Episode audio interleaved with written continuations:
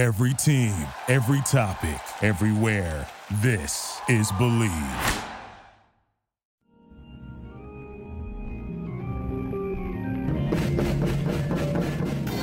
Welcome back to another episode of the Comedy Bureau Field Report. The Comedy Bureau Field Report. I'll take that again. Uh, it's a member of the Bleav podcast family. That is B L E A V. Uh, that's why it says Bleav in the Comedy Bureau Field Report on your favorite podcast app. Um, you know, if you guys spread the word and we grow big, maybe that won't be a thing. And you could just tell people it's the Comedy Bureau Food Report and you won't have to do this weird intro like I have to do all the time. Anyhow, on to this week's, you guessed it, illustrious guest. Uh, she has a short film touring through the virtual uh, film festival circuit, $16,000 uh, one of the uh, favorite, my favorite comedy producers in LA when that was a thing that we could do safely. Uh, Simone Baptiste, everybody, give it up. Yay, I'm here. yes, you I like how you mentioned the virtual festival circuit what people don't like to talk about is the you know enormous amount of snacks that you get from doing virtual festivals because you're like five feet away from your fridge so mm-hmm. it's incredibly fulfilling you know in that regard otherwise right. not so much but you know mm-hmm. watch having your film be viewed through a computer screen you know something i always dreamed of but um but uh, you know, the snacks are good. Uh, mm-hmm. the panels are a little bit tough. Um, after, you know, after you've done so many, but right. um, yeah, the film has been doing well, and That's Birdie Reed and Ellington wrote mm-hmm. it and star in it, and they're awesome. And so we've just kind of been trucking along this right. past year. And it touches on a topic that you know Biden is kind of going back and forth on. Yeah, Biden would never. Let's like put this straight. Biden sure, sure. Would, yeah, yeah. Biden would never. No, like, no, no. For one, reparations, but for two, he doesn't even want to give out two thousand dollar checks. So no. America got reparations last year, and it was not enough money. Um, it was a, um, it was a joke. Yeah, it was a joke. It's kind of like the film we we must have like gone to like a fortune teller or something mm-hmm. ahead of time because everything just like lined up perfectly with like right. what's going on in the world but right. yeah it's um it's a nightmare out here i don't understand mm-hmm. why i'm still in this country i think about that often you know yeah is there somewhere you can go you have like dual citizenship or something Simone? no because my parents well my dad is actually an immigrant and uh, mm-hmm. gave up his citizenship in Antigua to come here. So right. um, basically, I don't know why at this point. Here's a fun fact. So I legally do have dual citizenship, but you want to know where the other place is? Where? The Philippines. Oh, yeah. Which is well, worse. Yeah, I mean, I see our my perspective of worse than here has like changed drastically over the sure. years. Like I, you know, mm-hmm. I could see, you know, us being pretty much on par with like a Philippines at this point because if you look at the news, it's still worse.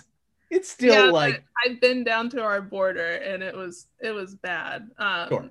yeah, like mm-hmm there's some things that I'd never thought I'd be able to see with like my own eyes, you know, yeah. and and it's happening here. And uh yeah i did like a border solidarity trip um, mm. in 2019 mm-hmm. uh, right around like all the propaganda around like the migrant caravan and all that stuff and i oh, get and down there. and stuff? Yeah well they're still in cages right? I, yeah, yeah yeah they are. There's so many problems that have just been put on the back burner because we have this big thing uh, this mm-hmm. virus. And, yeah. uh, yeah it's just bad like and it's not getting better and it just it feels like um you know biden like got a new job and uh yeah. he doesn't he forgot that you're supposed to like under promise and over deliver like he doesn't understand the dynamics of the workplace yet and so right. he's, he's promising so, a lot. Because he's so goddamn old. Yeah. He's like you know you just come in there and you you You uh, punch some numbers in, you fax something, and that's the day. And it's Yeah. just no, like we are at our worst moment in history. like, Yeah. please help. And if you're going to promise something, you better deliver on it because enough Mhm. is enough. Um, as much political talk but I'm cool with that it. I'm fine with it. I don't I'm- mind. Uh, look, I'd much like rather talk about furniture. Clearly, we we will. oh, Okay, I mean, this is what I wanted to get to. Really, like you know, how how are you doing? How is quarantine going? Where are you quarantined? How is the furniture situation?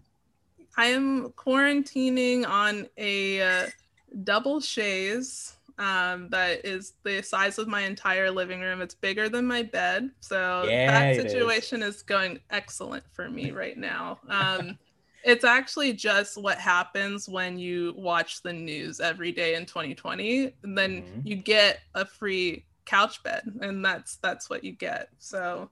I, I got mine, and uh, and everyone out there can get yours too if you just want to. If you just hope, you know, hope and pray. Just hope, or hope to a certain place that you went to. yeah, exactly. I, you know, I honestly, I just was scouring the internet for couches, and I Mhm. found something that uh, someone else had, but it was Oh, a custom. It was a custom couch, and I was like, oh, can I do that? Right. And then it was, a, yeah, I can do that. So I'm going to do that. And so Right. it was a very straightforward decision that I made there. Absolutely, absolutely. So the position in which you spend uh, the majority of your time on this double chaise lounge, what's important to you in uh, in in that situation? I mean, honestly, you just melt away from the world. So Mhm. literally, like nothing is as important as you thought it was. You know, Right. once you're on this couch. But Mhm. honestly, like I've made some achievements Oh, yeah? off of the couch. Like I've beat Super Mario Odyssey. I There beat. Tetris. Um, so next up, Mario Kart. You know, I don't know if people out there like that game. I obviously have played it for my whole life, but there's lots you can do on a couch like this, Yeah. and I just can't sell it. And it sells itself. Like Absolutely. I will I will piggyback on that and say that you will you do uh, not have to go on an extensive hike to see the ocean to forget that there's a pandemic happening. exactly. Like I don't even need a weighted blanket anymore. Like that's Is there a better pull quote for couches than that? exactly. It's like why you don't even need a weighted blanket if you have this couch. Yeah, I I just am now picturing some listeners to this thinking like, a, what's a chaise lounge, and b, there's a double. What what? And the whole world of possibilities has just opened up. I mean, that's how I felt when I saw it for the first time. So, you know, shout out to that person who took the steps so I could see I could do it too, you know. Right. Kudos. Kudos. Furniture is important in these times, guys. Uh, part of my unemployment went to going from a twin size bed, which people always laughed at, uh, to a queen size bed because I deserve it. You, I mean, I honestly like don't need anything bigger than a queen size bed. Anyone who says they need something bigger than that um, are just like small people, I guess. You know, like I'm a I'm a tall person, and I'm Right. saying to you, I don't need more than a queen size bed. So I just, you know, some people are out here overcompensating. It's disgusting. Oh yeah. Unless you're uh, Shaq size, you do not need a California king. Yeah, my mom has a California king and she's by herself. She's divorced. So that could be your life if you get that. oh, what a portrait you just painted. Oh my god. a woman the, I'm imagining a woman in the fetal position, just all the sheets around her, and it's just negative space. I mean, yeah, like I can understand at the time, like my dad is like Shaq sized, but Mhm. like um, you know, what happens after you split up? You you're Mhm. left with the bed. Like she should have just let him have the bed. Like when we talk about dividing assets, are we not thinking critically? Like you know there are better ways to live Mhm. your life than being on a california king by yourself it's very it seems like Right. very depressing you know That to me is the price of spite. oh, you don't get the bed that was made for you, but I will feel so so lonely. That's spite is most of it. Yeah. When people yeah. are getting divorced, it's mostly spite and good on her. You know, I I'm the kind of spiteful person if I would do that, if I would keep the California King, I would immediately burn it afterwards. You know, like no yeah. one can have this bed, you know. Cool. Like kind of thing. cool, cool, cool. Yeah. Or you would give it to some un- unhoused people maybe that need a bed but it's haunted at that point. But oh, it is ha- okay. Fair. fair I think you know you don't want to send that bad like energy out into the world, right? Can you like, like sage it or something? You cleanse it? I I guess so. I'm not, you know, I'm not a professional like cleanser, so uh-huh. I would I could try, but yeah, right. I I wouldn't want to put that energy out there. But mm-hmm. you know, maybe someone else could get some use. You're right. So right. that's a good that's a good idea. so if you have if you were about to get divorced because you got engaged too quick in quarantine, I feel like that's going to be a big thing in mm-hmm. 2021. And you uh, are looking to get rid of a haunted bed, uh, you know, just look anywhere in LA for somebody to cleanse yeah. it. I'm sure if you pay them the right price, they will stage it for you, and then you can uh, give it to unhoused people that need it there you go. See, you could literally cut that out, make a commercial, and you'll be basically starting up a new business in this in this city. Um. Yeah, I honestly like. I think about um, just like why are people deciding now that they want to get engaged with the person they've been living with for like eight years? Like what is the difference now in quarantine versus like prior you know? Like when you brought that up i was like you're right i've been seeing a lot more engagements. So people think they live in this movie now um, because this is an unprecedented time and they're like oh my god i've gone through such a, this like terrible unprecedented gruesome historic event with this person and we haven't killed each other yet. So they're like the one right that is like the majority of it.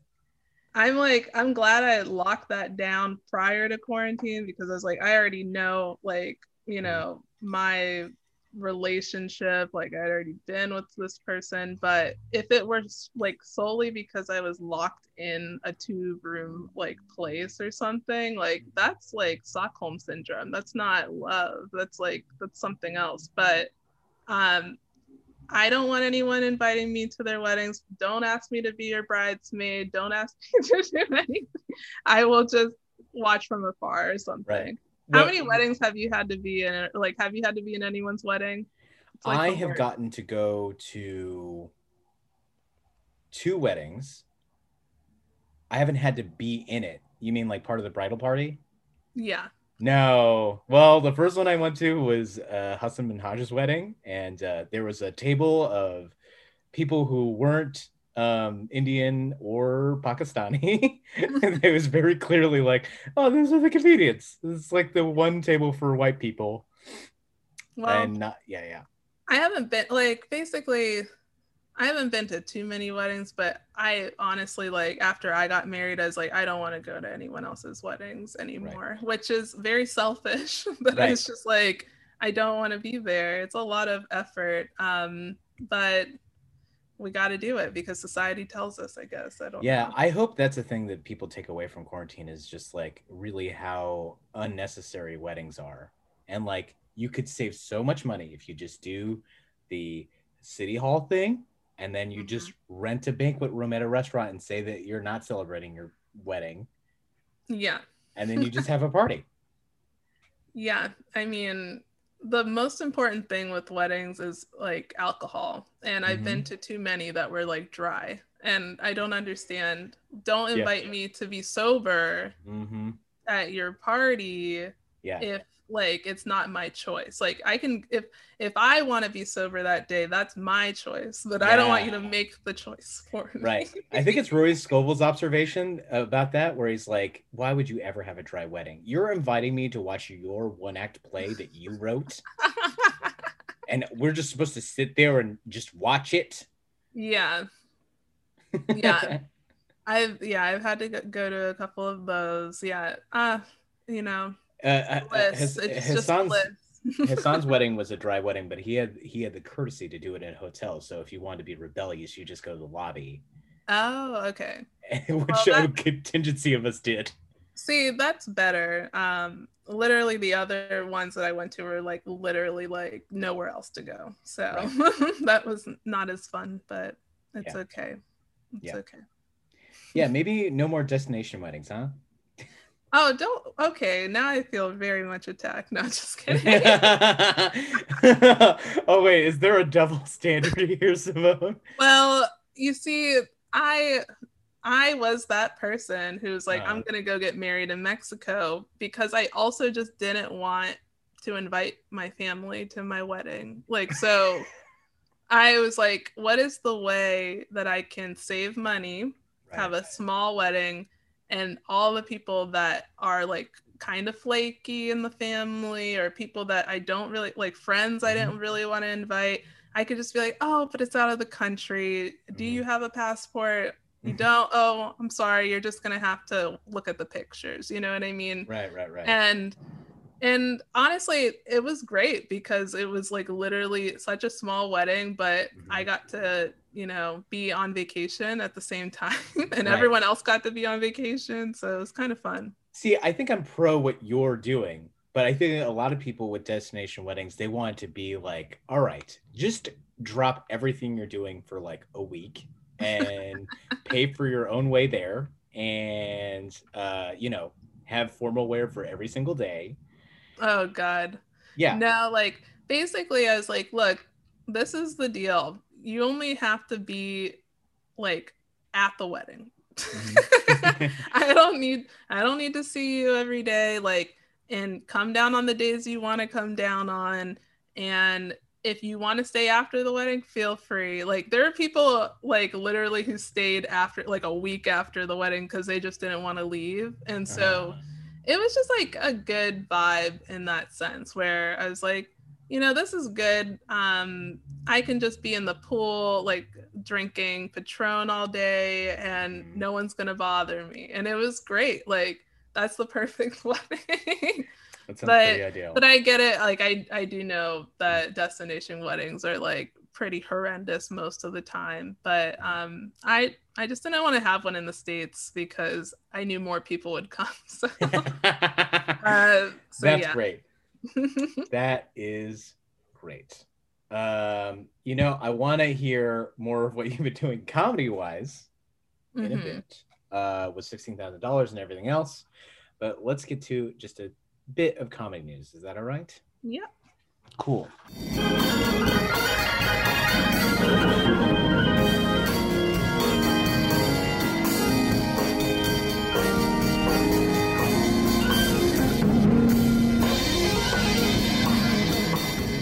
First off, uh, this week Spotify uh, announced that they were expanding to 80 new markets, um, mostly uh, to countries where their GDP is less than the actual value of Spotify. Yeah. Um, I but it, it does make me curious. Like you know, that does mean that people in like Albania or Afghanistan can listen to comedy albums from the United States or England or Australia. Um, And I mean, it, it, it is sort of the move to ha- anybody who's making a comedy album, especially if you're uh, someone who isn't uh, famous enough yet to do a special. Uh, I mean, that's kind of how you get your stand up out there. Um, Yeah, I think mean, this is going to do anything for anybody? Spotify just wants to be like Apple Music now, right? And like they're Mhm. trying to differentiate themselves so much, like up until this point, and now it's like, no, you're just gonna be like this like transnational corporation. Like, yeah, we get it. Like you started your company in like I don't know Sweden or something. Like we get it. When you have great maternity leave or something, like but now it's just like no we're just straight up like corporate we're gonna try to expand everywhere but i can see the positives for the comedy community sure. Yeah. Uh, but also like yeah i don't I don't understand. Do people like podcasts in other places? like I'm so ignorant to the um So to the current state of podcasting in Africa or something. You know. Sa- same here. From what I understand, it, it is only the most avid of podcast listeners that use like a bunch of different platforms. Like I, I don't know anybody that exclusively listens to podcasts on Spotify. Like that is why Spotify signed Joe Rogan to a hundred million dollar deal and Mhm. got exclusive streaming rights to stuff like Last Podcast on the Left and like other big podcasts. Like they've been really shelling out. So it's like just stay here and don't put your podcast anywhere else um not unlike streaming services where it's like the show only lives here and so you have to buy our service if you want to watch it hmm um I can understand that. It's just like it's I think there's a lower barrier to making podcasts that like naturally people who like to do it might want to have more than one and like Right. then it's like but if you're a person like a Joe Rogan or someone who's like ultra famous then it's like how do you actually capitalize on the person? It's still capitalism and it's still like mhm. it is what it is but um i can understand like why they would do that because it's i guess the ad revenue is still not as big as like tv ad revenue it's still like yeah in the middle so right if your talent is like making other podcasts Mhm. and their their audience is going to that podcast then you basically Mhm. like wasted your money trying to start up a new one with them yeah um, but I guess like I guess it's, uh, we'll see what happens. Spotify is really out here trying to show Mm. up every other um, you know, streaming audio service Yeah. company, whatever. yeah Um, do, do people even talk about Tidal anymore oh, I almost forgot what Tidal. I, the, you know the funny enough the only person i even hear like see like mention Tidal and it's the one and only person is z-way she, oh, she, really? she like instead of posting like a song from like spotify or something it's always from Tidal Oh my god. I mean, I don't know who paid for Tidal. Like that's that's the other big mystery that Mhm. has never been solved in my lifetime, but maybe in another lifetime right. who was paying for Tidal and like why you know what i mean? Right. now I- I, checked out on spotify like beyonce's lemonade is on there and it used to not be on there so i'm Oh, like yeah. did they just give up? And they're like oh no one's paying for Tidal let's just put beyonce stuff on spotify. Yeah. And so obviously spotify won in that in that arena but Yeah. i i don't know who was paying for Tidal Me either. I feel like it, it, it, there was sort of a Quibi element to it in the sense that like people signed up for a free trial and then some people forgot to unsubscribe. Um, that's a And good they're like- model when you're trying to scam people. yeah. yeah, Um, they forgot the uh the unsubscribe date or like oh and it's gonna charge my credit card. Damn. I'm like literally sick of that model. Like, Mhm. and everyone's doing it. You know, Okay. I'm just like, why? Like, why don't? Why not just like when the free trial is over, just say, hey, do you want us to charge your credit card again? like, there's no like, you know, no back and forth, no Right. like opt in, opt out. It's just like, oh, Right. we got you now. You know. because they know that you would say no, do not charge my credit card. Yeah. And I watched as much stuff as I could, and you know, it's okay, but um I'm You I'm know- good with just paying for HBO Max. yeah i hbo max is like a given like everyone was gonna get that one because ha- like they come out with good shows on the regular so it's not like Mhm. it's not like you're gonna get scammed now at this point um actually at one point disney plus was not was not there but right now with like WandaVision and still Right. Mandalorian season Yep. two and like they're in all the new Marvel shows that will mm-hmm. be coming out. I'm just Yes. like, okay, now you got my money. But there's like other platforms like Peacock where I'm like, why would anyone buy this? Like Right. it's there's nothing there. Like No. nothing no. there.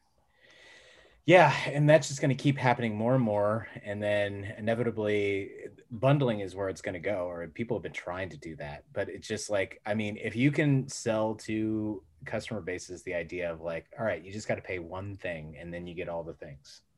Mm.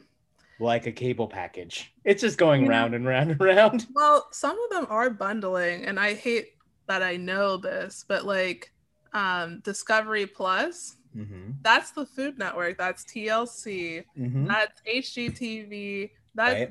you know, this, these are all the things you watch when you're sick at home. So Right. how are you not going to have this? So Right. basically, Uh-huh. I'm basically like um really deep into the 90 Day Fiance cinematic world. So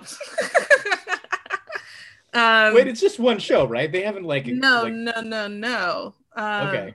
The top like four reality shows on TV, period, Mhm. on cable nets, um, are 90 Day Fiance, 90 Day Fiance What Now, 90 Day Uh-huh. Fiance Happily Ever After, Right, and 90 Day Fi- Fi- or Fiance Before the 90 Days. And then I think in like the top six, it's like 90 Day Fiance the other way. And so they have they, Wait, The these- Bachelor doesn't even crack that?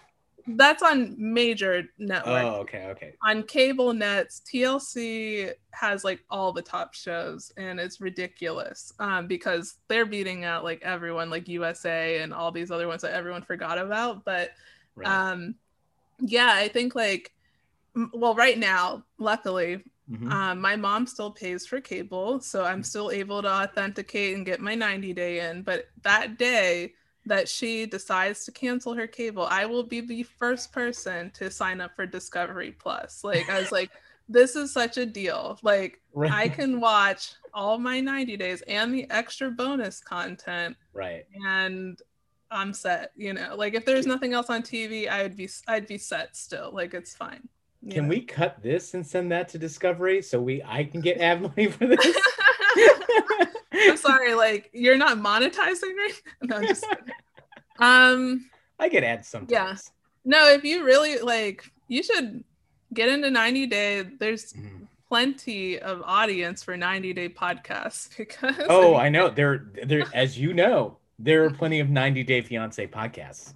Now there are, but I was there before. You know, like I Sure. was I was one of the OG 90 day fans and Right. literally when everyone finally woke up and saw like what it was and how Mm-hmm. amazing it was like i was like look you don't even know who these old cast members are like you have to catch up like i would tell people i was like if you're not going to go rewatch the old seasons like you're not going to understand Right, like. Because they'll just pepper in those people again you you won't understand the context so it um, really it really is a universe.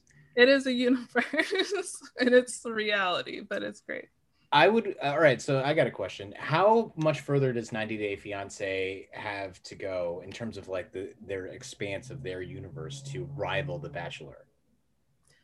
Honestly the bachelor to me is for old ladies like like if you're watching the bachelor now like i don't understand your process. Like i tried to get into it and i was like but 90 day fiance is giving me so much more. Like i don't want to watch one person make out with like 20 people. Like that's Mhm. disgusting to me. Um but just like gross. I don't Right. know. Ill you know? Um but i Yeah. think and it, it's so the the transparency of how fabricated it is is so clear whereas there is like some genuine tension to 90 day fiance Yes, honestly, like the producers of that show are amazing. Meaning, like, I can tell how sadistic they are based off of what they are asking people. And mm-hmm. yes, we know reality producers are gen like generally like this, but on a show like The Bachelor,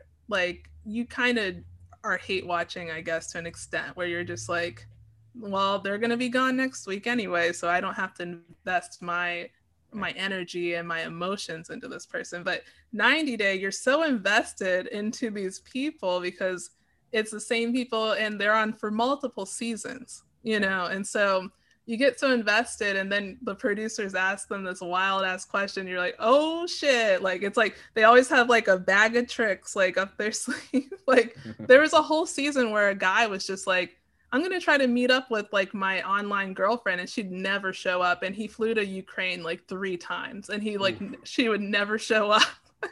And then one of the like like almost towards the end of the season there was an interview with the girl that never showed up. We, all thought she didn't exist, and Mhm. everyone's minds were blown. We are like, Mhm. "Oh my god, she exists, and she just didn't show up this whole time." Oh my god. it was And what- amazing. It was she say? amazing. Um, you know, she was kind of like a flake. Um, Mm, I don't think she really liked the guy because the guy was like kind of creep. Like he Right. Hired a private investigator even in her country to try to track her down. And I was like, ew, like gross, like please go home. Um right. but like she you could tell she wasn't into him. I think she just like wanted a cell phone or something. Like the lengths that woman will go for a cell phone. Oh my god. but my God. you know like that was like a um, a rare incident most of the time it's like really funny how now the people coming over like to get on these fiance visas they're like wow america's like really shitty and i had no idea like Mhm. and it's like now we're seeing other people from other countries be like wow america's like a piece of shit like i don't even want to be here Right. and it's like it's like turning the tables on the whole thing which is pretty fun actually Yeah. That's it's in incidental social commentary from 90 Day Fiance, um, which I'm sure the producers are eating up because it makes good television. yes it does yes it does Although I have yet to, I mean, my apology. I hope I, I won't offend, but I just don't do reality TV. honestly like i don't blame you it's addicting but Yeah. i can say that this is the show that has brought couples closer together like in real life like basically i can watch that with my husband i have coworkers who watch it with their Mhm. partners like it's really interesting because it's not like this girly show like the bachelor is or something like it's really like slice of life kind of tv which is Sure. really interesting, but but also bizarre. It's just Yeah. a little bizarre. Actually, I take that back. I will say I do watch couples therapy on Showtime. I have not seen that, so It's great it because Okay. it's real. It's Yeah. real, really real. And oh my God, some people are just straight up assholes and are not hearing what a therapist says. I just like shows that I can watch and just feel embarrassed for that person. You know, like that's that's the kind of shows I like to watch. Um, My my roommate calls that secondhand embarrassment. That is her official term that she has coined. Oh God, yeah, that's accurate. That's accurate. Yeah, that she that's it. Sometimes it's too much for her, and she's like, I can't watch the show because of secondhand embarrassment because I get too embarrassed for the person. And like Pen fifteen is like the line. hmm Yeah, I mean, I like cringe. You know, I like Mhm. cringe TV, whether it's narrative or unscripted. It's like it's that's that's where I get my jollies. I guess that's like my adrenaline rush is just feeling other people's embarrassment. I get it. I get it. Um, second news story. Uh, Ziwe, who I name checked earlier, the the leading member of Tidal. That should be her her credit rather than all the other amazing things she's done. Uh, Ziwe, uh, who blew up last summer because of her IG live show adapted from her YouTube series Baited, uh, is going to have a variety series uh, premiere on Showtime with the name Ziwe. Um, and it will premiere May 9th, Sunday, May 9th on Showtime. Uh, that was just announced uh, today as of this recording. Uh, it's, you know, it's one of the few things I'm like looking forward to in terms of like new television. I think that we should just give more black women variety shows and see how Mhm. it goes. I think Yeah. like I think honestly um it's a good move for Showtime and I'm excited for it too. So, you know, I honestly was like very bummed out that like um she blew up like during quarantine because I was like I never actually really got to book her on any shows or anything like that. Like- yeah. Okay, I guess that that ship has sailed, but very cool for her. So, you know, I'm sure there will probably be other people that we know that will pop up on the show. So that should be interesting. Right, but hey, don't count yourself out. You you're on you're on a, a rise as well, and maybe you'll get to a point where you get to work with Ziwe. I mean, yeah, like Famously, basically, famously, yeah, basically, I put out on Twitter like this past week. I was like, "Hey, I'll direct someone's comedy special. Like, just give me the shot." Because right? at this point, like, um, you know, in quarantine, like, there's, it's like you're either going to be doing a lot or doing a little, and it seems like, um, the idea of doing another film right now is like so hard for me to wrap my brain around. Like it's like we need a vaccine, we need shit Mhm. like on you know on the mend for me to like do, keep doing film.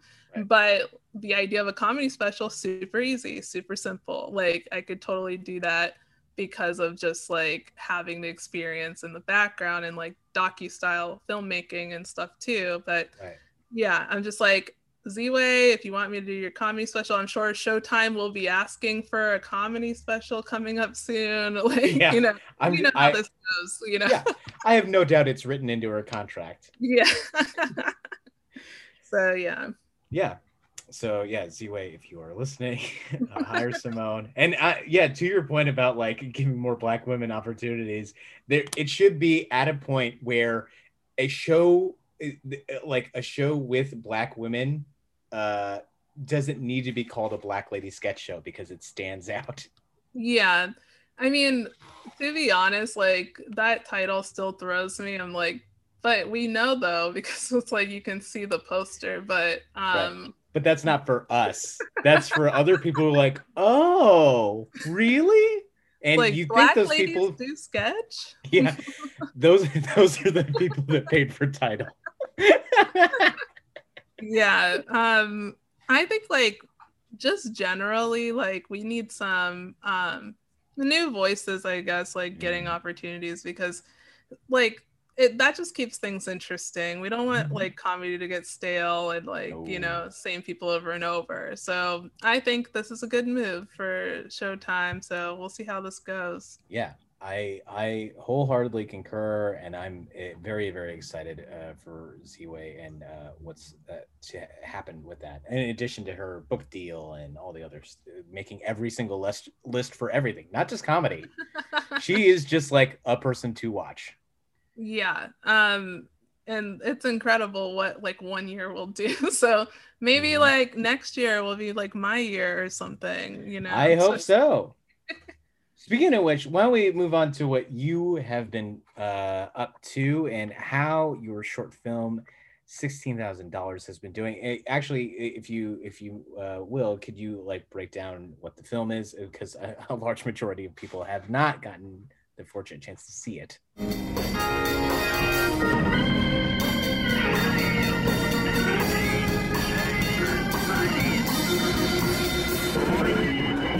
Yeah, I'm the film is um it's a film about reparations that imagines a world in which the government decides, you know, that they just want to throw some Negroes some dimes and literally in the form of like a $16,000 check, which is a very low amount of money, um, maybe like rent for a year. So maybe not actual reparative justice for slavery and all the crimes that followed slavery. So, um, so it kind of starts off on that foot and Brody, Reed, and Ellington play siblings, and um, Brody gets a sixteen thousand dollar check, and he contemplates like, you know, what he can actually spend it on that would be like altruistic or like Mhm. worthwhile because it is just kind of feeding back into a capitalist society, and you know. And Ellington is on the opposite end of the spectrum. She only gets eight thousand because she's half black, and so there's an issue with that. Okay. But but she's ambitious, so she's gonna use her money plus Brody's money and try to start up a business that exploits white women. And so, uh, so that's kind of like where we set the stage. But Wonderful. um, it's a fun, fun little short. We have like mm-hmm. almost every black comic in the LA alt comedy scene in the film. They This tell this people not to do that though. It's like it's like if you're gonna do a short film, you're like supposed to have like maybe like five actors tops, and we're like mm-hmm. no, thirty, you know. And so yeah, who told you that? A white person?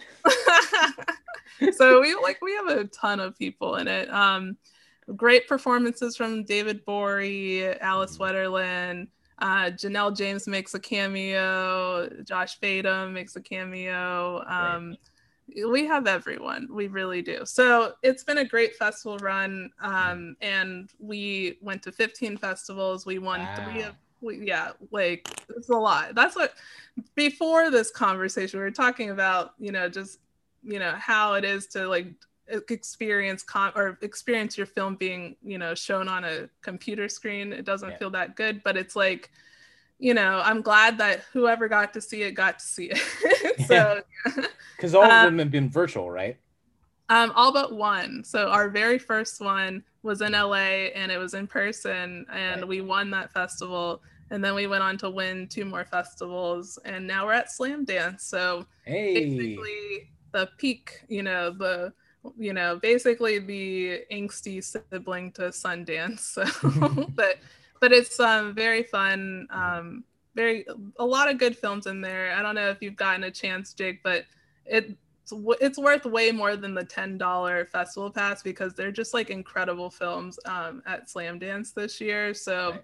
if you have time, like there's this great documentary um, called Bleeding Audio, and it's like um, it has like interviews from like Mark Hoppus and like all these like um, I don't know if you're into that dumb like emo scene and stuff. um, I explicitly hate it. I hate emo and pop punk like with a passion. Um, it okay, made me maybe very marginalized in high school.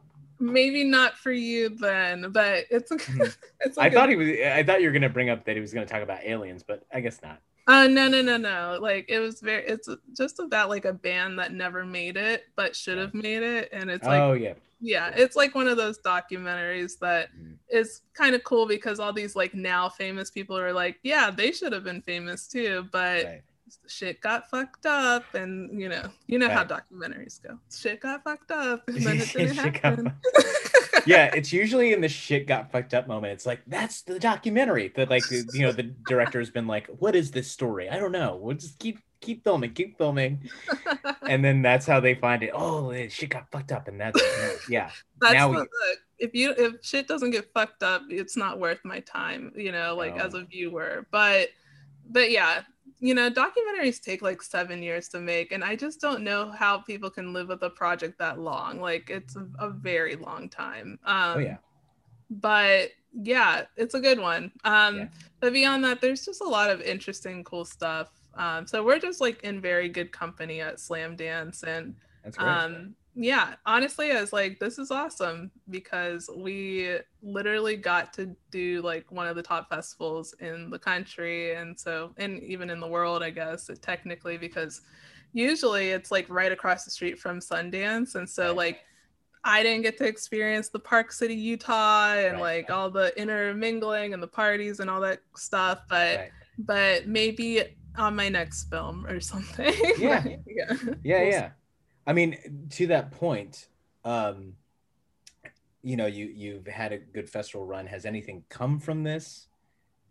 Yeah, in a sense. So basically, we've gotten reached out to um, to start pitching this as a series, and so Brody Ellington and I have been like actually working pretty hard for the past few months, like developing the short into what would be a show. And so mm. we are still pitching now and like um basically super excited to see like what what a like post reparations world look like, but also through this like like in, incredibly stupid lens. Like it's right. you know, it's just like um the idea that we can still tackle like um, subjects about like capitalism and socialism and all that stuff, right. but really ground it and mm-hmm. um, just make it really fun to watch. It's kind of like what Sorry to Bother You was, but like in yeah. TV show version, you know? Right. Yeah. Yeah. I would say FX should pick that up and yeah, I FX if you're listening, this show's yeah. You. Donald Glover's gone. He's gone to Amazon, guys. He's he's not yeah. gonna be your cash cow anymore. It's basically like um like what we're calling it is like it is like basically always sunny meets sorry to bother you. Like it's very much um you know we get to reset after different episodes and tackle new subjects, but all under the guise of like okay reparations already happened. It, it was like a Right, right. really stupidly small amount of money. So Right. how does money and power you know affect the black community? And especially if it's like new money instead of old money and like what does it change? Does it change anything? Um or like does do perceptions change you know from like so basically it's a really fun concept and like we're like super stoked to you know see if anyone wants to buy it so I yeah. hope they do. Outside of Watchmen, do you even know any other TV series that even attempt the idea of reparations? no i mean watchmen was incredible like Oh, yeah. um, that was a really phenomenal um story like that they were able to interweave into like you know the the comic book you know aspect all that stuff but i just thought it was a cool cool way to integrate reparations into a story um so yeah no but on, on the other end of the spectrum though like Yeah. we're doing comedy Right. and the only person who's done it is like dave chappelle in like one sketch you know Yeah. like Key and Peele didn't even do it in a sketch. yeah i feel like um it's just one of those things that never goes away right like Right. we're still talking about reparations and people are still interested in you know hearing about it or watching things about it so Right. honestly like i um you know am just ready to put this kind of story into the world so that people can like enjoy it because there's so many elements to the short that like it's like uh, it could almost be true you know what i mean like Mhm. we have an app in the film called picket fences that you Mhm. rate people from cool to honky and like it's like the yelp of like white people basically um and people Picket fences, that's perfect. it's amazing but like Right. everyone who's watched it is like wow i need that app and i was like well if we make it into a show i'll make sure that app happens like just like as a stunt you know it's Right, just like right, right. a marketing stunt but i think it's it's funny because um you know we at like I, I like stories that have new things that they bring new things into the world and like that's like one of them where I was like, Brody killed it on that. I was like, that's a great app idea. and I can't believe that we made it come to life in the short film. So yeah. That's great. I really sincerely hope it gets picked up as just a way, like you said, to get that story out there.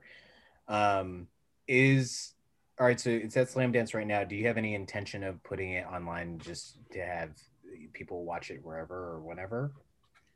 Yeah, you know, we've gotten asked to possibly distribute it like through um, an online platform. I'm still debating because once it's out there, it's out there.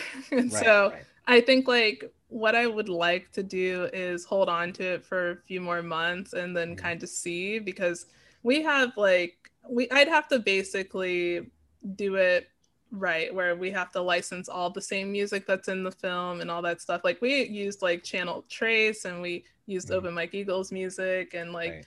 We like that's what makes it so good too because it doesn't feel so generic. Um it feels like real life like you know what i mean? When you when you're hearing good music and you're hearing good comedy it just feels like natural and real. And so Right. yeah i yeah i don't want to put it out there with some like generic library tracks or something. Like i i don't want to have to re-music the film. So yes i i'd figure out a way to get it out there like and keep its integrity for sure Well, wherever it ends up, I really think people should watch it.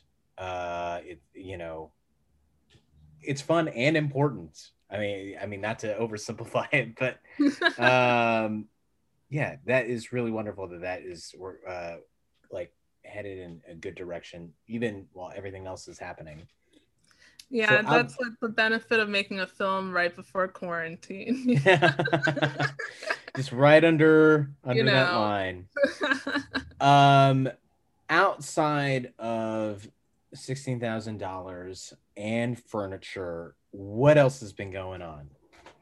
you know, um, I've been doing a lot of like political talks and stuff, um, which has been taking up a lot of my time and really like it's been beneficial when it's like been for audiences who want to just simply learn more about reparations which I, i'm glad to fill that void you know Right. and i've spoken to colleges and the students are like so so amazing at some of these Right. schools where I'm like they're so into it. I was like, oh wow, we got the black teen audience on lockdown with sixteen thousand dollars, but also Cool. there is some more you know to it but be, besides that like um i've been writing a lot i've been basically trying to figure out um my next project be you know which it's a little hard to be creative when you're like when can i actually make something but i'm Right. trucking along i have Right. lots of ideas um one being like i am writing a feature right now that like reimagines the Assata Shakur story um, Mm-hmm. as like a, a prison heist film because I like heist movies and also this is like one of the only black like triumphant stories uh, that we don't necessarily retell as a triumph but it totally was because she totally beat the state and broke out of prison and got to Cuba. And like I would love to be in Cuba right now you know I just so yeah i think and also the precursor to that was actually um, another heist at the cointelpro or at the fbi offices in media pa Mm-hmm. which is right outside of philadelphia and Right. this basically cointelpro um, heist was where they discovered all the documents that truly exposed the fbi for what they were doing to social movements and activists back then and surveilling them and all that stuff yeah, one of the people who- straight up assassinating them. yeah, exactly. Um, yeah. One of the people involved in the heist was like a Temple professor. I went to Temple University. And so when I was in school, the statutes of limitations had actually expired. So he was able to come forward and say, hey, that was me. Like, you know, just like really throw his dick on the table. like, hey, that was me. um. So that's awesome. Another cool element about that is uh, it took place um, on the night of like a big um, uh, Muhammad Ali fight, uh, and so like everything about it is like this sounds like a movie. So I'm just gonna. It sounds like Ocean's Eleven. Great. So Uh, I've been p- piecing that together and having lived in Philly and Mhm. um, you know went to Temple and all that stuff. Like I just think it would be a hell of a film um, and better than Queen and Slim because they died at the end. So there you go. There, how, hey. how blunt can I put it out there for you people? It's like I don't want to see any more trauma porn. right. Do not kill people at the end of your movies when they could escape. They could. That was a fictional character. Like or they were Right. fictional characters. They still Mhm. died at the end. So that's Yeah. messed up. So yeah I d- d- uh, to your point about like there there's not enough of you, you said like victorious stories i mean Mhm. like until that uh drunk history about harriet tubman like i don't think the story of her what she did in the civil war was well known yeah, no, that's You know? because our schools suck. So Oh, yeah. that's that's that. You know, we live in America. yeah like- or uh who's it garrett morgan his story doesn't get told no like i think like overall we need to stop with the um trauma porn because yes we understand those are the only movies that hollywood will give us oscars for but Right. i don't care i'd rather see anything else at this Right. point like i'd rather see you know two black people sit in a diner for two hours than Mhm. like watch 12, 12 years a slave again you Right. know like i think So- remake coffee and cigarettes but with just black people yeah i'm sure it'll be more entertaining hmm Yeah, like we don't need to see. Yeah, I want to talk about people who were painted as you know criminals in the past, but history has proven them to not be. You know what I mean? Like I like when the Fred Hampton movie, Mhm. amazing. I don't know if you got to watch Judas and the Black yeah Messiah. I, I got to see it yeah yeah Okay, so even though yes, someone dies at the end, but I think um that was painting him in a different kind of light than even our history textbooks had you know Mhm. like where when anytime we'd come up on black history in school it's like mlk he was nice because he was nice to white people and then it's like uh malcolm x he was mean because Yeah. he was mean to white people and it's like And- that's how history is It's right, like- right, right. and Fred Hampton was not even in, in the textbook. exactly right and so i like that movie. I think is incredibly interesting. Um the performances were great but also it showed the COINTELPRO in motion. Um Mhm. and so we need to keep telling those stories. Like that's what happened to Assata. Basically Mhm. the COINTELPRO was working hard to try to incriminate her on cri- like for crimes that she had not committed. Um she is actually the only like woman on our like terrorist like watch list in this country. Like she is the only one. Um, Really? yes. And she's still on it. And she must be like in her 70s or something by now. Um, it's just like bizarro. Like Mhm. I think there was at one point in uh, the Trump presidency where he was even bringing her up, like Cuba needs to send her back or something, and oh. I'm just like, this is still going on, like, Mhm. and she's such a hero to so many people, especially after the BLM uprisings, and you know, Right, they right, right, quote Assata all the time, like at Right. their marches and actions, and Right. I'm just like, she needs a a better story out there. And I'm like, what's better than breaking out of prison and winning and getting the fuck out of here? Because I would love to get the fuck out of here. Like, yeah. So there you go. That's Yeah. what I'm writing. That's what I'm doing. Amazing. I, Yeah. I think that yeah, it's definitely a movie I would want to watch versus whatever. There's so much stuff that Hollywood is hoarding because they're like, but it has to have a theatrical release, and, or else we won't make any money. And any like, um, even Danny Glover has Mm-hmm. been trying to get a film made about the Haitian Revolution for like decades now, and Hollywood won't let it happen. so I'm just like, damn, you're gonna do Danny Glover like that? He did how many like uh, lethal weapons for you, Right. and you still Right. won't let him do this movie? no, we have to do another World War II movie. Maybe we'll consider World War One. That's a little in vogue, but Mhm. No. Hey, t- that's, that's they want they never want to depict like any kind of slave uprising truly like because that's too dangerous you know but showing white people whipping slaves is like that's oscar worthy you know it's like i was just like come on people but um, the haitian revolution also was not taught in my school but Mhm. it's just in, it's very very very incredible that it took place but Right.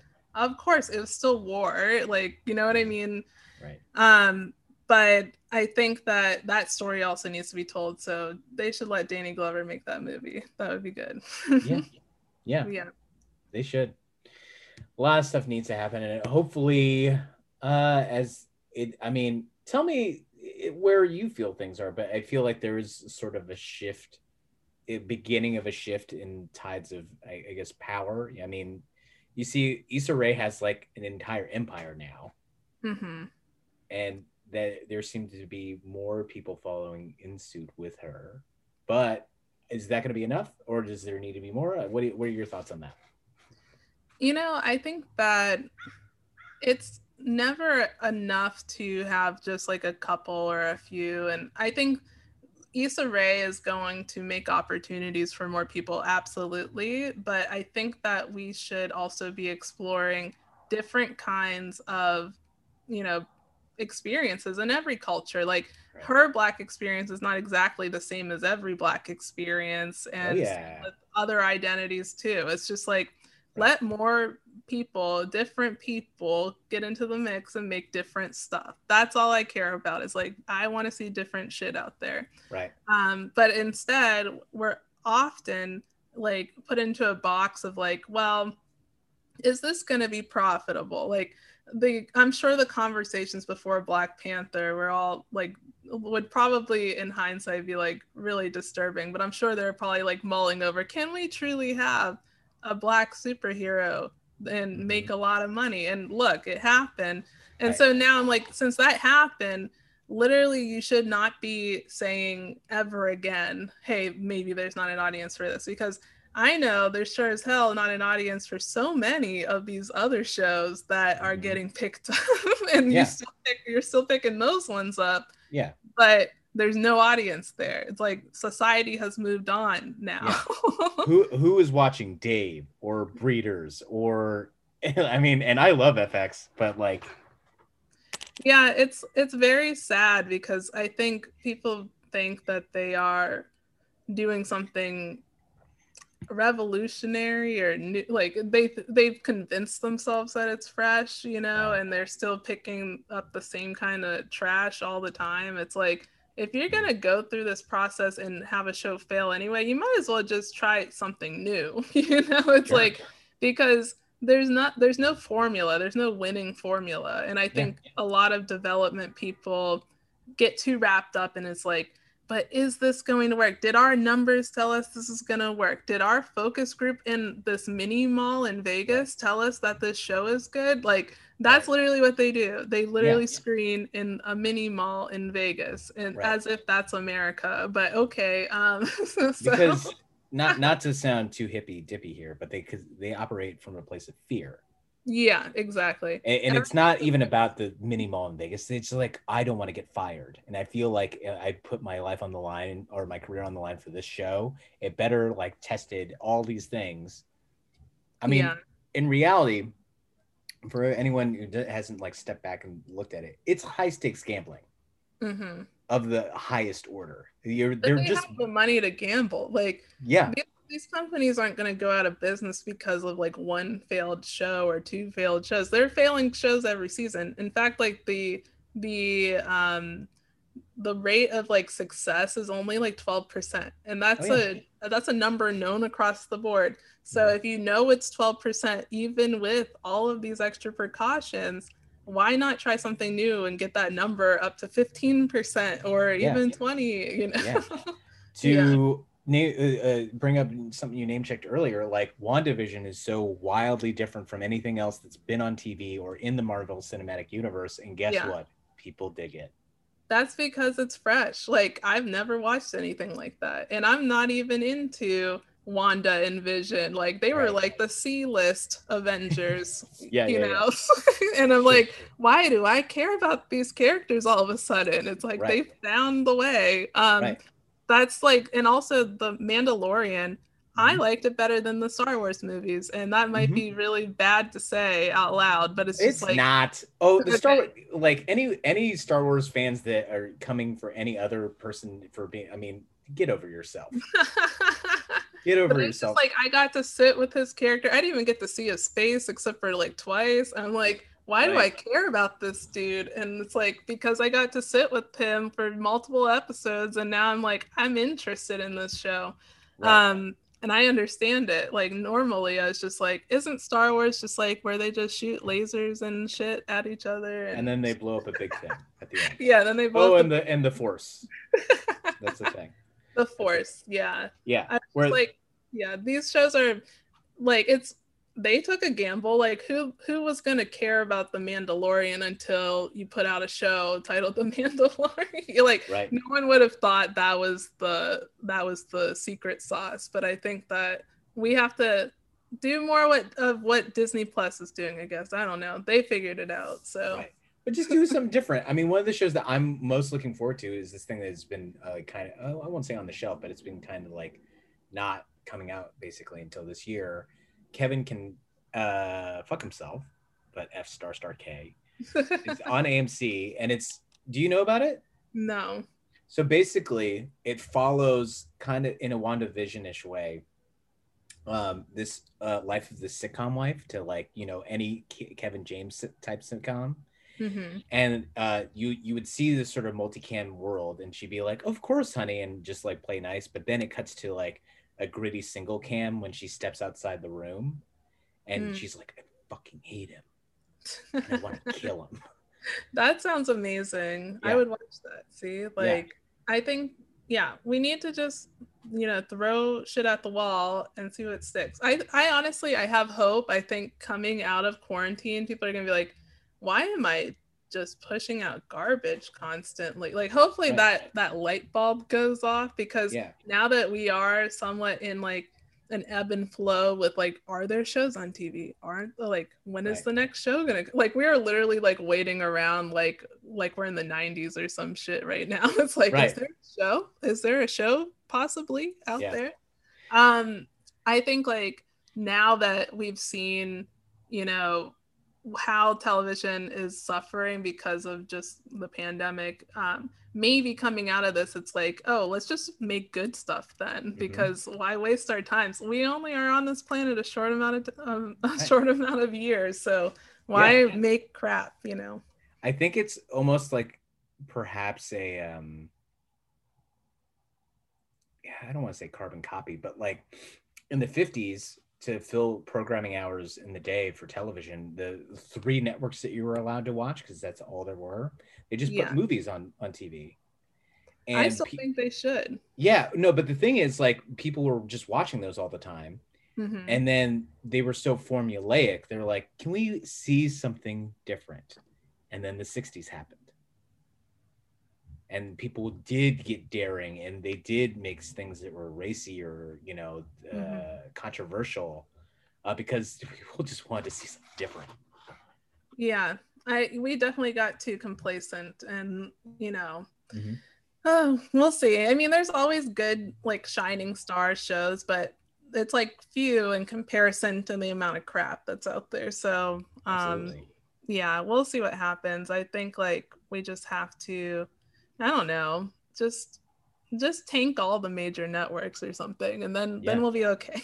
yeah if if the more if the sort of arc of the morning show could just happen to every major network Yeah, it's like they have too much power to wield and then they just give us crap. So I don't know. yeah I mean, once in a while there's a once in a while there's a gem. It's but it's not like it used to be. And so no. yeah. No. again, people are too scared and they, you know, they they're they're those people that are in charge are so out of touch with people. They're just in touch with numbers. Yeah. They yeah, and it's like they don't even watch their own shows. No. I've been I- working on a major network for like seven years. I've only watched maybe like two shows. I'm just like, I'll watch the pilot and I'm like, oh no. And then Right. it's like, okay, next next one. It's like, oh, this is worse. And then I- you just kind it's a bad relationship. It's like you don't want to keep going back to just Right. get slapped in the face kind of situation.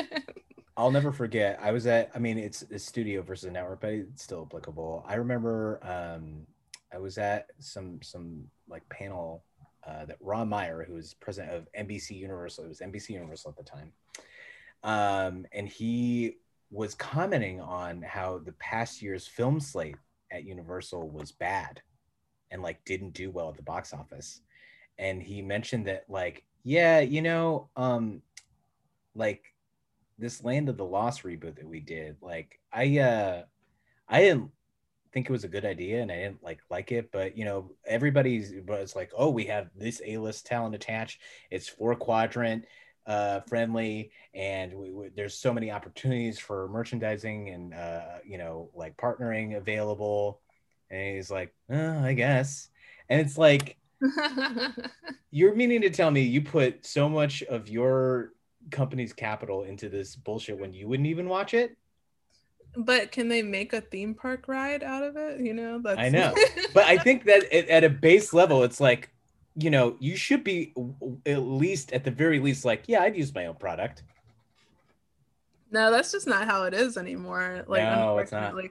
I got very jaded. You know, I used to like totally have stars in my eyes about like the po- like working at a network and like, oh, that's cool. Um, but you know, right when I moved out here, Netflix Mhm. started making shows, and so I was like, oh, like why aren't we doing that? And everyone was like, uh, you know, they're they're not gonna amount to anything. House of Cards doesn't get that like, like people like were literally like trying to over explain like how house of cards didn't get as many views as like a nbc show so it doesn't matter and of course like you know who cares about that show anymore because uh, you the history like unfolded with house of cards and like that happened but sure. I think um it was just like very new at the time and i could tell that it was that was the direction of television because they had more freedom they had more money. It's like even the bigger networks they don't spend money on their shows. Like it's like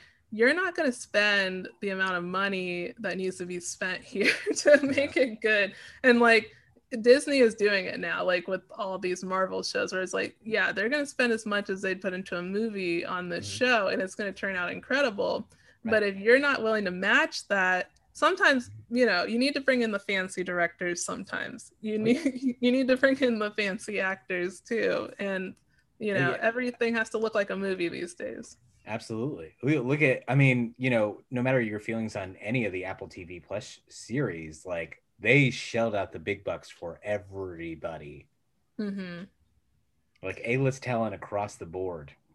I feel like that is the bare minimum. Like, of course, some of those shows will still fail, but it's oh, like, if, sure, but if at bare minimum you're not spending the money that needs to be spent here, like, no one's going to show up yeah. at all. So, yeah. Yeah. I think that's the key ingredient, just money, which is why capitalism sucks. And, you know, everything costs money. And, you know, that's why indie filmmaking is uh, so fulfilling. no, just kidding. yeah. Put I that honestly, on a t-shirt, Simone.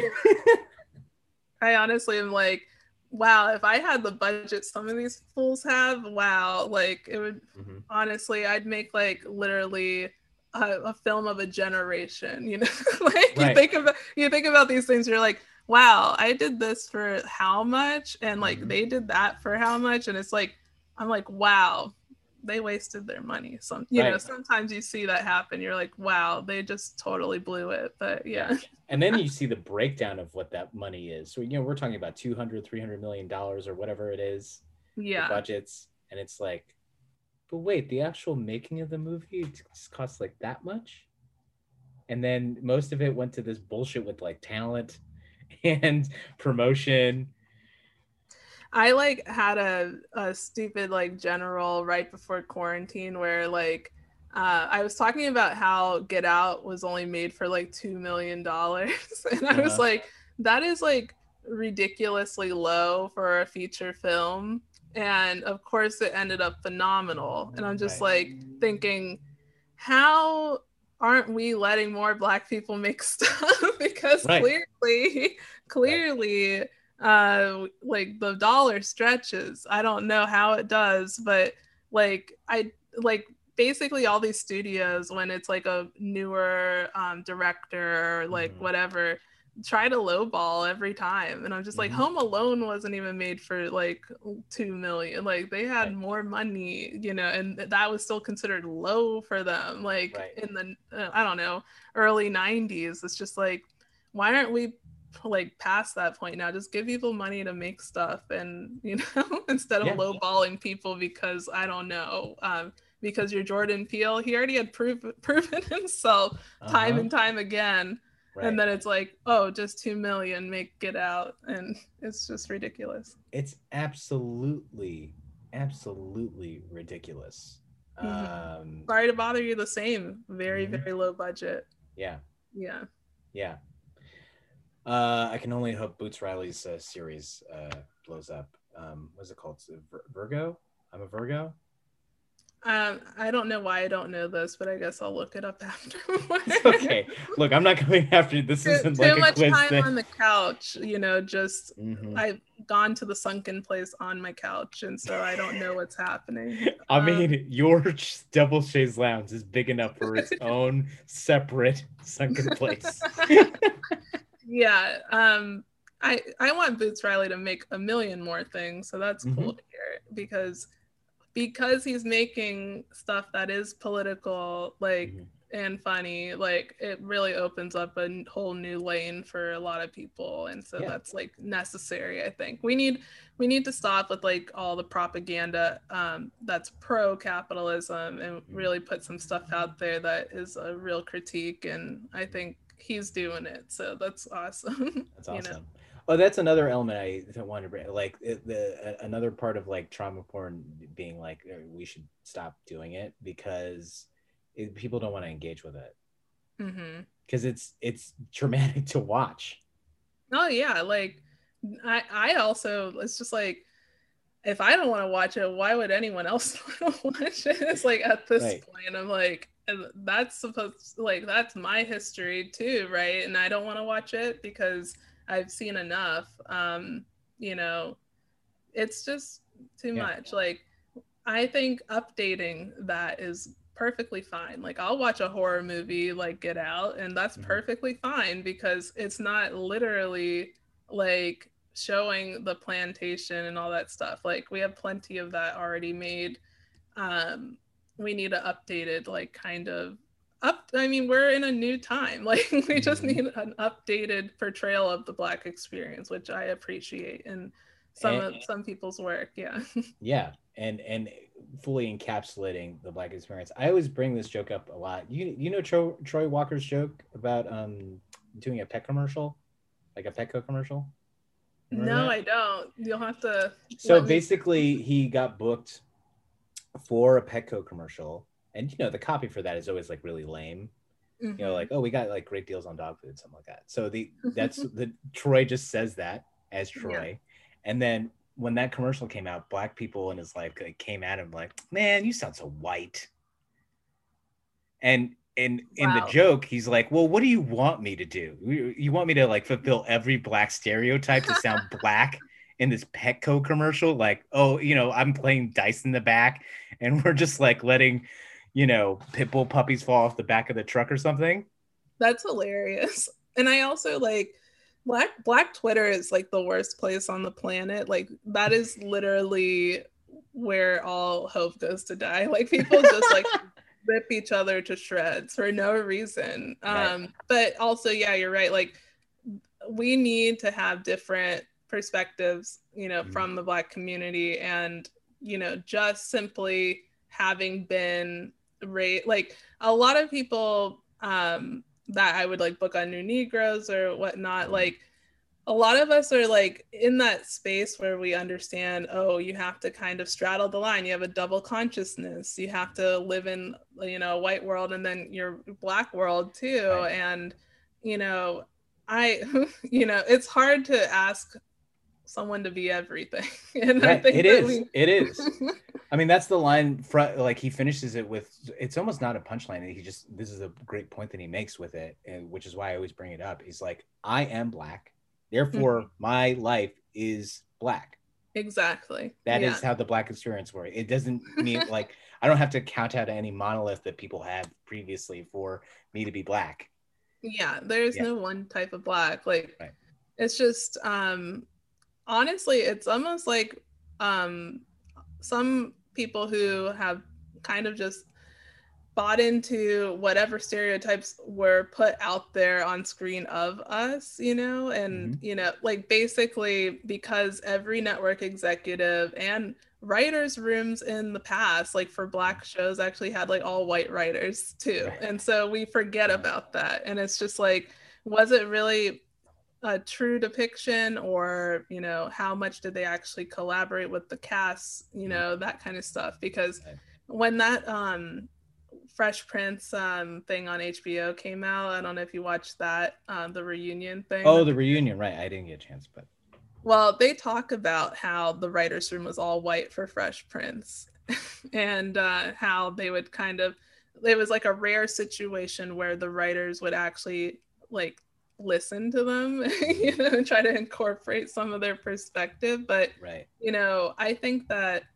the more and more people of color end up in writers rooms now is so Mhm. long as there are people in higher positions as well that Oh yeah. that will approve this stuff like i think we're going to get a truer depiction of the experience for multiple different communities and right. i feel like if anything like um you know even though there's a lot to hate about like the super like woke culture whatever like Mhm. if anything let's just let people tell their own stories like Oh yeah. Just like please like I absolutely. I'm 100%. I mean, like, I've had to, like, for me, I'm adopted Mhm, and I have a white dad and a Filipino mom. I'm not related to either. Mhm. And I'm an army brat. And that like you know there it, it makes so many different boxes that i'm supposed to be part of that i'm like Yeah. i you know what i'm not gonna bother with it Mm-hmm. Yeah. i'm just gonna live my life because you guys can't seem to understand what i'm trying to say Yeah. Was like the the last Filipino representation, like in a big way, in the Brandy Cinderella movie. A lot of people have been bringing that up recently oh because no actually it was uh in spider-man homecoming Oh, okay. Yeah, you got me there. So that's true. I But think like it's go not enough. so it's not enough but that's even like a whole so there's like a whole sort of like divide between like aapi spaces and Mhm. like people who are adopted and that's because a lot of those spaces don't even account for the people who are uh, adopted from korea or china or elsewhere Yeah. um and so that's a whole thing like um do you know about clubhouse simone yeah, I got an invite. I have not been on there because I'm afraid. So I mean, there's a lot of trash, but there's a lot of trash everywhere. Um, and there's good stuff that happens, but yeah. Uh, but I got on mostly. A friend brought me on because there's these uh, adoptee rooms, and I've never gotten to talk to this many adopted people before. They're mostly Korean, um, and it, it's been really great and uh, having people that are at least closer to my shared experience or my lived experience than anyone else in my entire life but in Yeah. one of the rooms uh somebody asked me like so jake as the only southeast asian adoptee in this room have you seen representations of southeast asian adoptee stories in tv or movies? And i was like patrick no. Because there aren't any. Yeah, that's like, you know, I I feel you because um, my partner is an Afro Latino, and literally even Spanish media doesn't doesn't represent them. oh yeah no it's, It's not like, so america they have- it- they have nowhere america isn't the only racist place it's everywhere it's like I yeah, I want to see different perspectives and literally just like what I said earlier, like let people tell their own stories. Like if you're gonna do it right, like you have to let people tell their own stories. And I know like there was supposed to be this show about indigenous people, but then at the last second they like slapped Ed Helms as the main character. and like they're like yeah we're gonna get like a whole like uh, writers room with native peoples and i'm like why not have the star of the show be also you know a native person Yeah. big ideas you Right. know like That's who I mean. You know the the uh, the fa- that famous um, '70s. I think it's a Super Bowl ad about like cleaning up the environment. Yeah. like- yeah, and that guy was Italian. yeah i'm just like when are we going to progress you know it's like really up to the people working in development because it's like stop with this stupidity like Right. I don't want to watch Ed Helms as the, you know, fish out of water in this like indigenous community. No, I want to see a real story. Um, and yeah, there's plenty of indigenous like creators and filmmakers and everything Mhm. out there and writers. It's just like, Yep. just let them have their show without throwing Ed Helms in the Right. middle. In fact, there have been so many lists made over several years. It's so convenient for anybody to look up and just like That's also like the number one like lazy thing that development people say is like we just don't know where to find them. I'm gonna put them in a spreadsheet, and it's like, come on, like Yeah. you can find anyone else. Right. Uh, it's Right. just just You know put in a ag- tiny bit of effort. Yeah. You know the aggravating thing, Simone, is like so. As, a lot of what I do is even just having that latent knowledge of who all these people are, and I've always pitched myself to whether it's networks or agencies or whatnot to be that point person of just like I can bring you the new people before Mhm. anyone knows. Wouldn't Yeah. that be valuable? And they're like, yeah, but like, I don't know. It'd be complicated to like bring you in and like, cause you, I don't there's like, there's an ecosystem and uh, like, uh, they they like to get away with doing nothing. Like absolutely. all these like diversity programs and stuff it's like it's still basically doing nothing like they Right. they put together a presentation to show like we did this thing this year and then that's like they wipe their hands or like, we did our job you know but so actually what would, I didn't mean to cut you off. no i was like actually just developing people and new Mhm. talent and Right. like deliberately instead of like putting it in a box of diversity like you know let people tell stories like not every um you know i think whenever they have like the opportunity to put on a show with a black lead then it's like can we get this very stereotypical like black lead to you know play this part like it's like Mhm.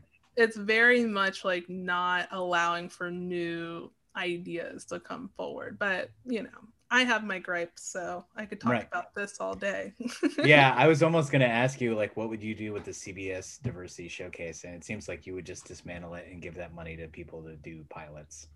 Yes, absolutely. and also, we don't think about this, but how many um like producers and create creators like are we allowing new creators into the ecosystem because Right. they're all about like, oh, we'll add that diversity hire in the writers room, we'll add the diversity character in the show, but are you allowing for black showrunners? Are you allowing for, you know, people who are going to have power on the show because that's super important. Like there was Yeah. a CBS show that almost fell apart. Um, the one that has like the black judge. Um, Mhm.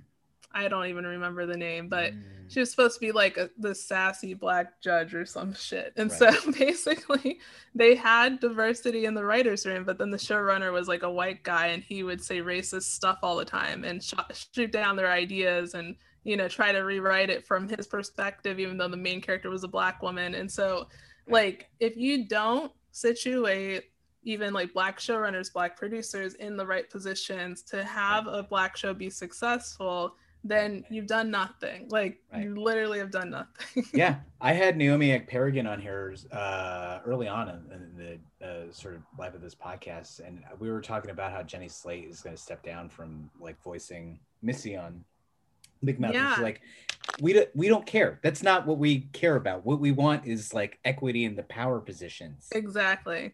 Because like a lot of people are like, yeah, black people don't need to make money or have a career, right? It's just like they only should be in the roles that are like hard to come by and it's like, you know, once in a while, but like actual power positions, no, they don't need that. It's like so stupid. Oh yeah, yeah, yeah. Um, but that's the only way to do it. Like if you want to do it right, you have to make sure you have like a creator or showrunner, you know, in a position to make decisions because it will get diluted otherwise. Yeah. And like you're saying, they'll, they'll shoot down any sort of like well intentioned uh, inclusion because they're still in power, you know? Yep. you know, it's a great world we live in. No, Hollywood is awesome. Um, but you know maybe people will get it together um, post quarantine year like we'll see if people are going to start like changing or not or what's going to happen because it's We'll like a, it's a year of reflection or two years really of reflection yeah. Uh, on top of hundreds. Uh, I so I do like a weekly office hours on Clubhouse, and I tried to have a conversation about inclusion, and um, that got a little testy. Uh, e- even though it was look and like the way that Clubhouse works, look, I tried to ping a bunch of different people in the room, Mhm. but the room ended up being mostly white. Like I can't control that. yeah Uh, honestly and like no one like i don't know what happened but maybe because of like all interactions being through the computer this year i just feel like i'm on like an 8chan or like 4chan whatever. I feel Mhm. like i'm in like the deep dark web anytime i'm like on the computer. Like i'm just like what did people stop like being nice or something? Or like is there like what is going on? Um also with the uprisings that doesn't mean you like overcorrect and double down in the opposite direction of like you mm-hmm. know the demands of you know marginalized people. But you know i just think it's just it's basically a testament to the country that we live in and mm-hmm. how much you know further we need to go as a Sure. people. So yeah. Wait, is this are you like making a platform for a presidential run? it's just like why would anyone care like and also most of the time like it's just like just don't engage with something if you don't like it you know what i mean like Mhm.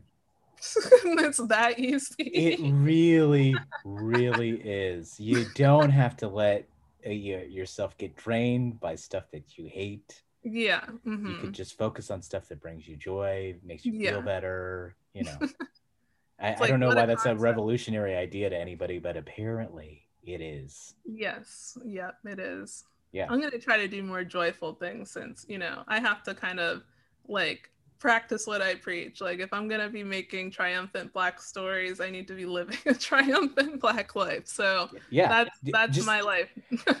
I, and one of which could be a short story or a short film about making a custom double chaise lounge. yeah. That's a whole that's a whole season really of a Mhm. show. So just well there was that show the big comfy couch and that stuck with me in my childhood i guess until today so maybe i'll find like a rubber chicken in my couch or something and that will be something.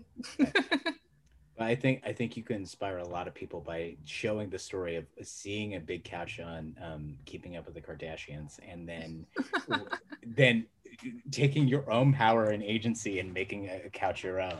yeah. And you know they only yeah they only need it because of their butts but i just need it because you know i live in this society as a black woman and i need my couch you know i need to mm-hmm. i need to relax. And that doesn't it's not very easy to relax when you're alive today so. No, you're not allowed to. You're not. It's a, it's it's uh, you know sort of de facto illegal. No Oh, matter yeah. where you live, rich people like, like- to think that they can escape the pandemic, but you know they really can't. No, like I mean, we've seen like you know tanks like on Hollywood Boulevard. It's like relaxation's over now. Um, that's always going to be burned into my brain like for the rest of my life. So Oh yeah. I Like, there were yeah. helicopters, there were five helicopters over my apartment building because it was I think one of the first protests at the mayor's house. Mhm. Um people were just walking back after Mm. like, you know, it dispersed and they trailed a few people that just were kind of walking like, you know, solo Mhm. and then they like pushed them up against my gate. oh my god. Yeah, and there was like for basically to arrest I think maybe 10 people Mhm. they had a bus like 30 like riot gear cops um 5 Mhm. helicopters Wow. and more wait okay sure that isn't excessive force at all Oh yeah. I mean, I protested the mayor around Thanksgiving, and um, that was at the time where Biden was like potentially going to put him in his cabinet, and everyone was like, "Oh hell no!" And so Right. we went over every morning to wake up Eric Garcetti, and honestly, like it was some, it was pretty fun. Like you know, you kind of like um you fantasize about just like being like really loud and obnoxious to like wake someone up that you hate, you know? And I got to realize that fantasy. But literally, the day I didn't go, shit hit the fan. Like I like looked on Twitter and people were getting beat up, and I was like, oh my god, one of my friends got arrested.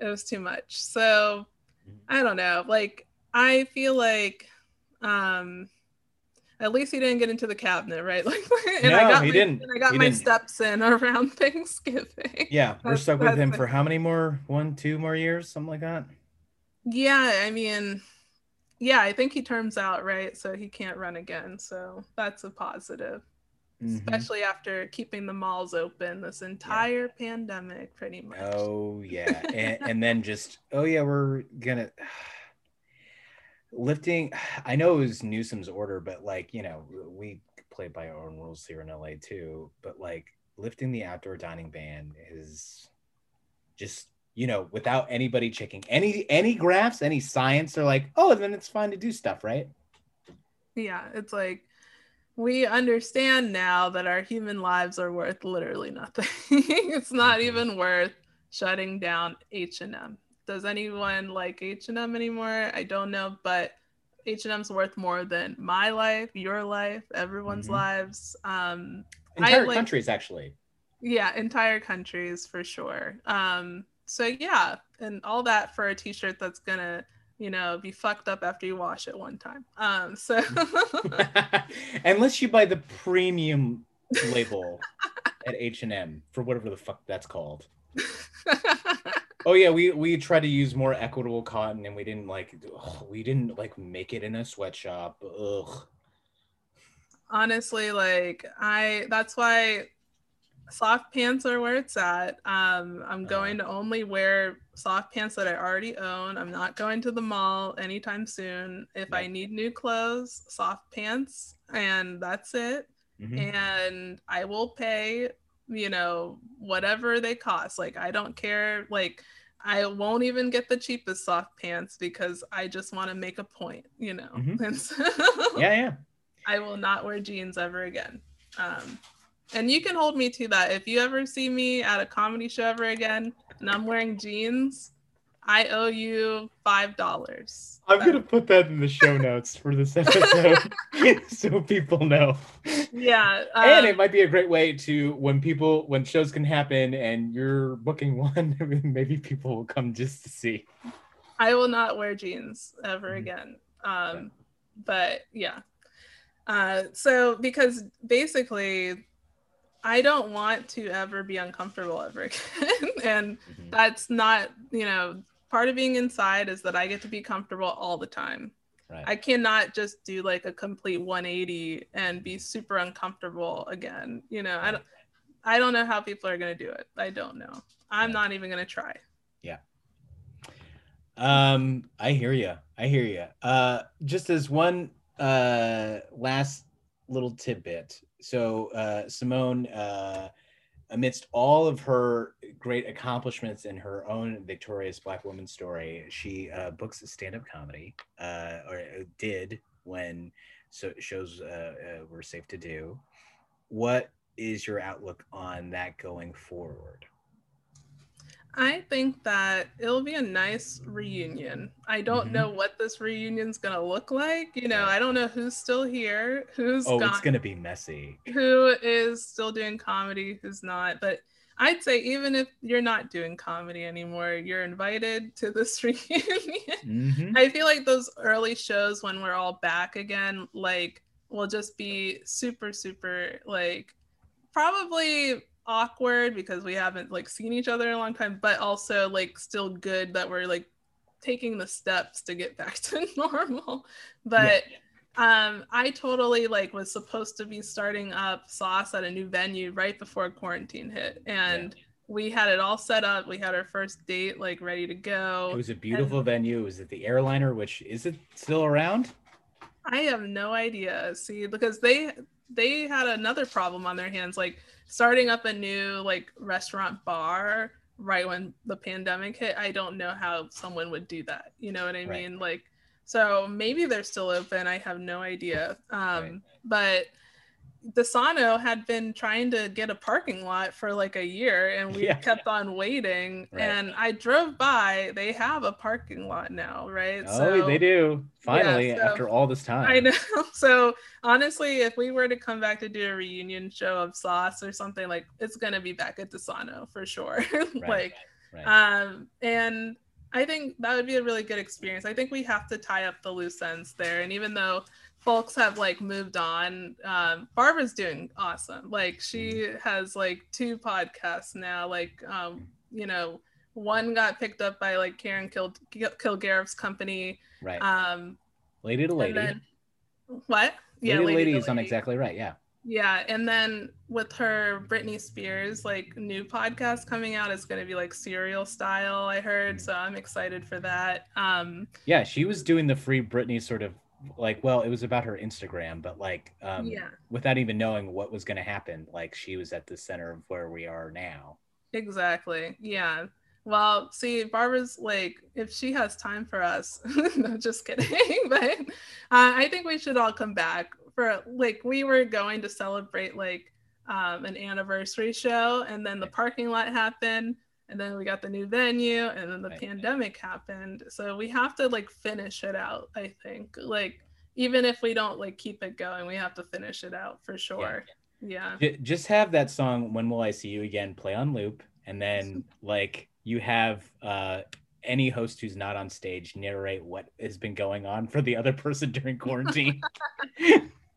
yeah, I just like I miss the experience of just just being at the shows, you know, Oh, sure. like and so you know, I'm sure like it's going to be like the roaring 20s when they lift this pandemic like uh, stay at home and all this stuff like people are going to go bananas like You're gonna overdo it.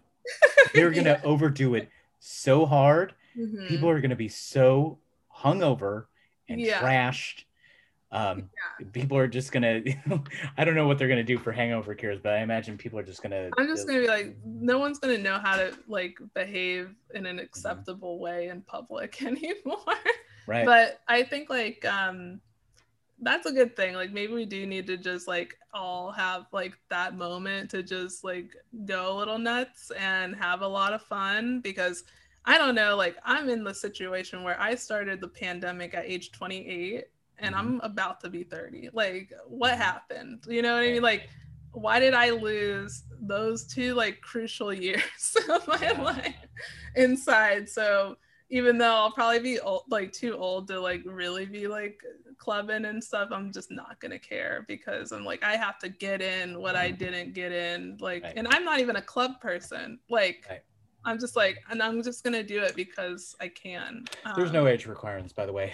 As somebody who goes and dances quite a bit, uh, another reason why Okay, this is all good. killing me. Um, one of the people know that I would for like guys and girls. So I, I'm really like, I'm trying to emerge with like really good skin and stuff. So Right. like I look young? Mhm. but, but uh, I was gonna say one of the people that I saw all the time. She actually went dancing more than I did. Uh, was this old Japanese lady who would always wear a fun hat, and she'd always have like all these like glowing lights and stuff and like party favors. yeah. And she she must have been seventy or eighty. okay, well, she's living her life, so um I can't knock that. That's hilarious. Um but yeah, I'm just like ready, you know, to get back out there, blow off some steam, like, you know, laugh and dance and whatever and you know, I just think that going into my 30th year like inside is just stupid, you know. I think it's Oh, yeah. really dumb. It's oh, no one's arguing. It's all stupid, and I hate all of it. It's just yeah it's because like i ha- always had this thing in my head like oh no one's gonna take me seriously as a like female director until like i'm 27 or 28 right. and then it's like and then once i'm like i don't know 40 then no one's gonna like want to work with me ever again. So it's like i always have like in this in my head like this small window and i just lost two years out of it. So i have like some soul searching to do so that i can emerge and like not be so jaded about that but Right. you know still have to keep you know that black triumphant story going you know I mean, how old is Chloe Zhao? She's not. She's got to be in her thirties at least. uh, i have no idea no one No, tells hey, Nomadland is great. Everybody, go watch it. no one tells their age after they hit 30 that's just like we just don't do that anymore Yeah, right. i'm just going to turn 30 like 20 times and that will be good mm-hmm. yeah. And then you, one day you're just like, oh yeah, I'm like 82 now. I don't know if you guys are keeping count, but I decided by then by then like you know i'll have i'll be wearing like soft pants i'll be fine you know like um i'll have gotten to the age where soft pants are okay again and it'll be okay like so i'll really come into my you know maturity then with my soft pants so. Right. Oh, I think you have a whole soft pants nation standing behind you, Simone. I'm the weird one. I I'm the weird one who still maintains dressing up in all this bullshit. Um, Wow. because it makes me feel like me. Uh, that's why I do it. Um, my God, this has been so fun. Uh, this has been such a great episode. Um, is there anything else you'd like to plug? Where can people find you online? Um, you can find my really terrible Twitter at sim underscore de Beauvoir and on Instagram at Simone Jet. So, Mhm. and if you want to follow the film, it's at 16K Film on every platform. Yeah, that is great. Um, please follow that, and if you get a chance somehow to see sixteen thousand uh, dollars, like uh, she mentioned earlier, it's only ten dollars to watch stuff at Slamdance, right? Yes. Mhm. Uh, do take it. Um, I am the Comedy Bureau. My name is Jake Kroger. You can find the Comedy Bureau at thecomedybureau.com, at the Comedy Bureau across platforms. Um, you can find me at Not the Supermarket on Instagram, at MFJ Kroger on Twitter. There are a lot of great causes to support at this time, and I ask you to support those, mainly mutual aid in Texas right now for obvious reasons. Uh, if you have money and generosity, uh, after that, uh, please give it my way because I'm the one person that runs this whole operation, and it would be very, very much appreciated. Uh, Simone, do you have anything to say as we sign off here? Um, send me links to soft pants, and uh, if you want to interact with me online, you better be coming with those links with soft pants, and uh, then we can start a conversation. and that is the way forward for Simone's heroic black. And also donate stuff. mutual aid in Texas too, please. Yes. please do that too. yep, yep, yep, yep. Um, as I like to say at the end of every episode, comedy is still happening, and as the great Brody Stevens would say, enjoy it.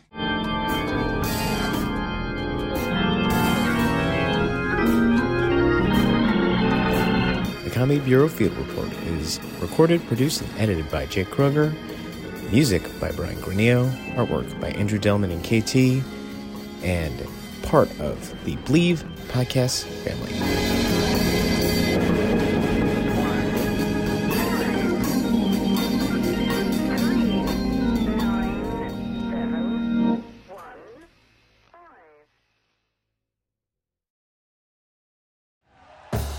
Thank you for listening to Bleav. You can show support to your host by subscribing to the show and giving us a five star rating on your preferred platform.